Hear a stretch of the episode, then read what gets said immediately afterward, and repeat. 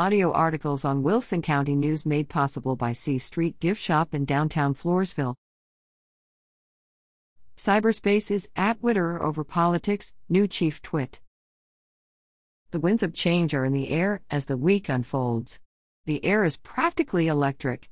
Anticipation of the midterm elections as well as the future of Twitter are among the changes coming this week. As we went to print on Monday, early votes had been cast, and election day voting was yet to begin. So, for the print world of weekly newspapers, this week the news is in limbo. It's like our lives are on hold as we breathlessly await results that will determine our future and the future of America. Meanwhile, last minute campaigning was in high gear this week for both the Republicans and the Democrats. Former President Donald Trump was on the stump for Republicans. For the Democrats, the heavy hitters came out swinging, including President Joe Biden, former Presidents Bill Clinton and Barack Obama, and Vice President Kamala Harris. They were focused on key races. Chief among those were New York's Governor Kathy Hochul, who was being challenged by Republican Lee Zeldin. Among other key races to watch are Arizona's Governor Katie Hobbs challenged by Kari Lake, Georgia's Governor Brian Kemp challenged by Stacey Abrams, Georgia's Senator Raphael Warnock challenged by Herschel Walker, and Ohio's Senator Tim Ryan challenged by J.D. Vance. Oh, and in Pennsylvania, the famous Dr. Oz of television fame is going up against Lieutenant Governor John Fetterman. Much of our future hangs in the balance, as the polls are set to close Tuesday evening. During normal times, we would all know the winners in these races by the time you are reading this. But these are not normal times.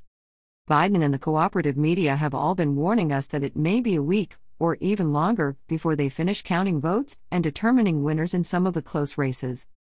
You would think we were in the caveman days that required manual bookkeeping and tallies on paper. Instead, we are in the golden age of high tech, but apparently computers only complicate things. There are so many ways to confuse the process with the mere click of a button.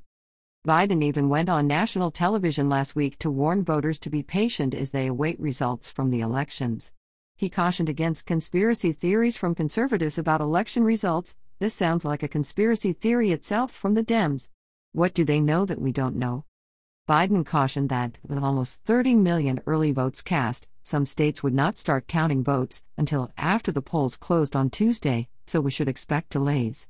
Not to be a conspiracy theorist, but I am worried more about actually stopping the counting process in the middle of the night, as happened in various races in 2020. The other major story this week points to the changes following the takeover of Twitter by Elon Musk. Following months of back and forth between Twitter making demands and Musk holding out for concessions, the deal is finally done. Musk wasted no time in firing the top fat cats themselves, chief among whom were those responsible for banning President Trump. Musk began with his usual colorful flair, carrying in a sink to Twitter headquarters, as he said, let that sink in. As promised, he fired thousands of other little tweeps. Musk has liberals quaking in their boots and conservatives being equally cautious as things unfold. By the time you read this, you hopefully will know which wing controls Congress and surely will know more about what the new chief twit, as Musk has dubbed himself, has planned. Will he actually be able to produce a truly open and fair online public square that allows all political opinions to communicate? Will Trump be reinstated? Will the majority in Congress be changed? Exciting times for sure. That's my opinion. What's yours?